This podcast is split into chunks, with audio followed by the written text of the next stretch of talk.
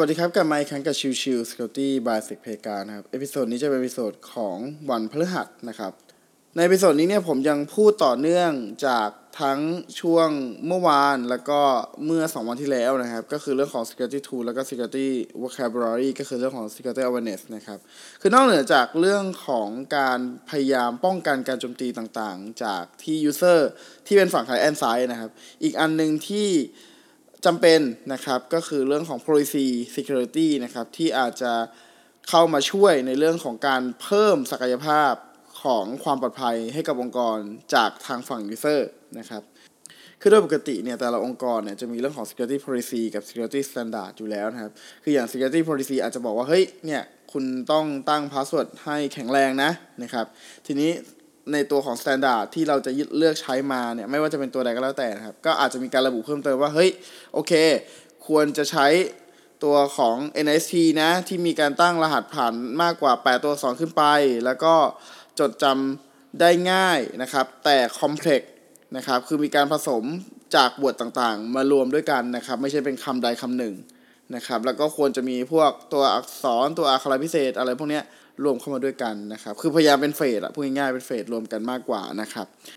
หรืออีกแบบหนึ่งนะครับที่เรายกตัวอย่างได้นะครับ ก็คือเนี่ยอย่างที่ผมคุยกันก่อนหน้านี้ไปเลยนะครับ ก็คือ policy บอกระบุไปเลยว่าเฮ้ยถ้าคุณจะเปิดไฟล์ PDF คุณต้องเปิดผ่านเบราว์เซอร์เท่านั้นนะครับ ซึ่งอะไรแบบนี้มันก็เป็นการ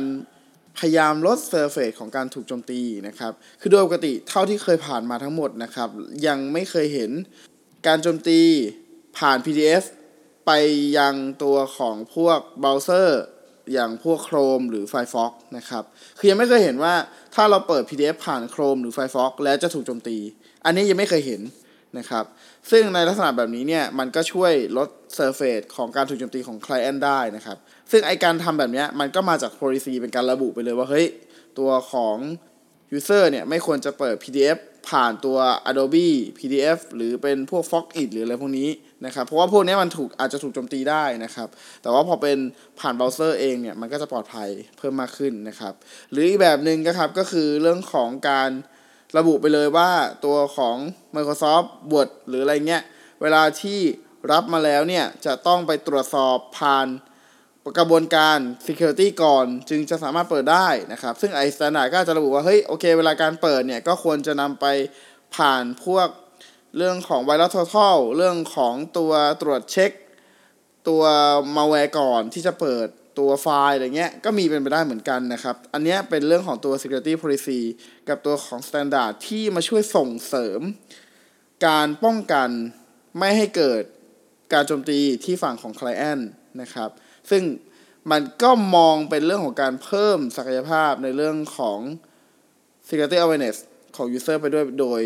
อัตโนมัตินะครับ คือ user ไม่รู้หรอกว่าว่ามันคือการเพิ่ม awareness นะครับ แต่มันคือการถูกบังคับให้ทำ ใน environment ที่ปลอดภัย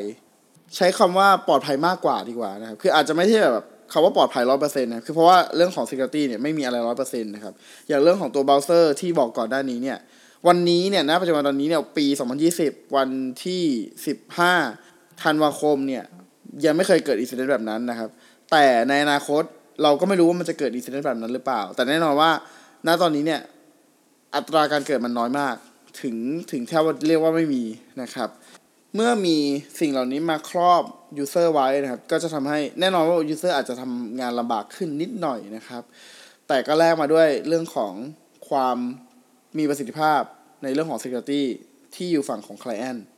ด้วยนั่นเองนะครับ อีกอันหนึ่งที่ผมย้ำเตือนตลอดและพูดหลายครั้งมากนะ ก็คือเรื่องของการตั้ง password ที่ไม่ซ้ำกัน ถ้ามีการ policy บอกไปเลยว่า เฮ้ย ทุกๆ ระบบ ที่คุณมีการใช้งานเนี่ยห้ามมีการใช้ password ที่ซ้ำกันในทุกระบบเนี่ยแน่นอนว่า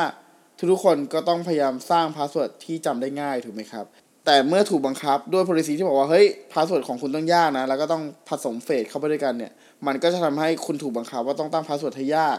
ก็ต้องหาตัวช่วย ซึ่งมันก็จะเป็นที่มาของการใช้ password manager นะครับในการช่วยจำ password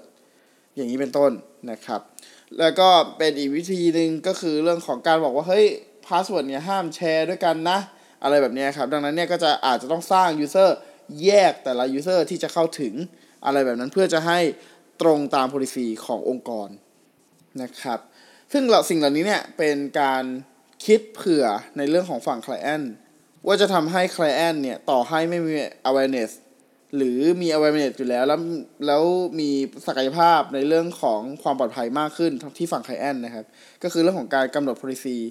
ที่อย่างเหมาะสมนะครับ คือไม่ใช่ว่าห้ามใช้ทุกอย่างหรอก เพราะว่าถ้ายิ่งใช้ห้ามใช้ทุกอย่างเนี่ย มันยากที่จะเกิดขึ้นในองค์กรใหญ่ๆหรืออะไรเงี้ยครับ ดังนั้นมันก็ต้อง weight ในเรื่องของการใช้งานกับ Security ว่าเฮ้ยมันต้อง balance กันนะนะครับ คือเราต้องยอมเสียศักยภาพในการใช้งานความง่ายลงไปนิดนึงแล้ว ไปเพิ่มฝั่งของ Security มากขึ้นอะไรแบบนี้เป็นต้น ซึ่งมันก็ trade off นะ คือขึ้นอยู่กับคนว่าจะเลือกไปทางไหนเยอะกว่ากันนะครับ ซึ่งในจุดนี้เนี่ย ก็สุดท้ายมันจะวนกลับไปที่ผู้บริหารครับ ว่าผู้บริหารเนี่ยสนับสนุนให้ไปในลักษณะไหนนะครับ โอเคไปส่วนนี้ฝากไว้เท่านี้นะครับ ขอบคุณทุกท่านที่เข้ามาติดตามแล้วพบกันใหม่สำหรับวันนี้ลากันไปก่อน สวัสดีครับ